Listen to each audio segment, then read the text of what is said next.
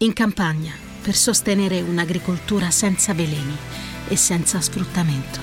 L'8 per 1000 all'Unione Buddista Italiana arriva davvero a chi davvero vuoi tu. 8 per 1000 unionebuddista.it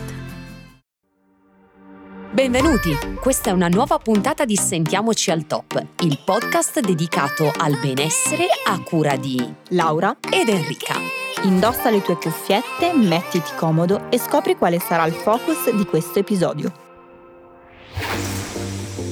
Oggi vorrei parlarvi di sudorazione, non perché io puzzo. Anzi, personalmente non sudo molto quando mi alleno, ma soffro di più il caldo estivo.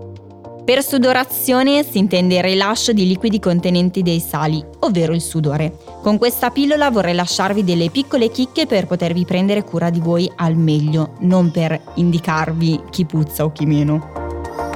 Attraverso appunto le nostre ghiandole sudoripere, che abbiamo tutti a livello fisiologico e anatomico, ci permettono di regolare la temperatura corporea. La quantità di sudore prodotta dipende dal numero di ghiandole presenti e può essere influenzata da diversi fattori, fra cui la temperatura esterna elevata, se è inverno, se è estate, l'attività fisica, situazioni che rendono nervosi, arrabbiati, imbarazzati, impauriti o condizioni fisiologiche come la menopausa.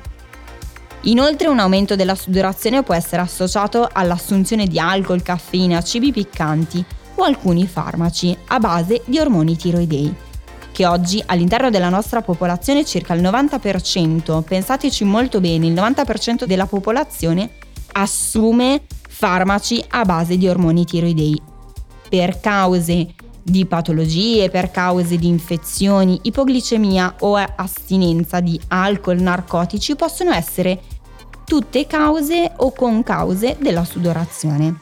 Ma quali sono i veri rimedi che possiamo avere contro la sudorazione eccessiva? Il rimedio migliore dipende dalla causa, quindi il mio consiglio personale spassionato è quello di indagare come mai abbiamo un'eccessiva sudorazione. È importante bere successivamente alla perdita di liquidi, soprattutto bevande ricche di sali minerali.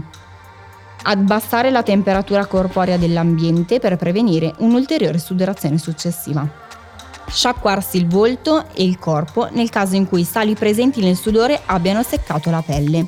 Utilizzare indumenti traspiranti, quindi non maglie sintetiche ma di fibre naturali come lana, cotone, viscosa e soprattutto curare l'igiene per il bene di noi stessi, della nostra pelle e del nostro corpo.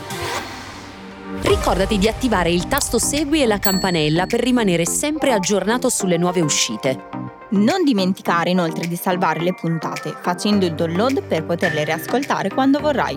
Seguici sui canali social di Osteo.Laura ed Henry underscore fitness. Mandaci i tuoi feedback, li aspettiamo. Ciao! Ciao!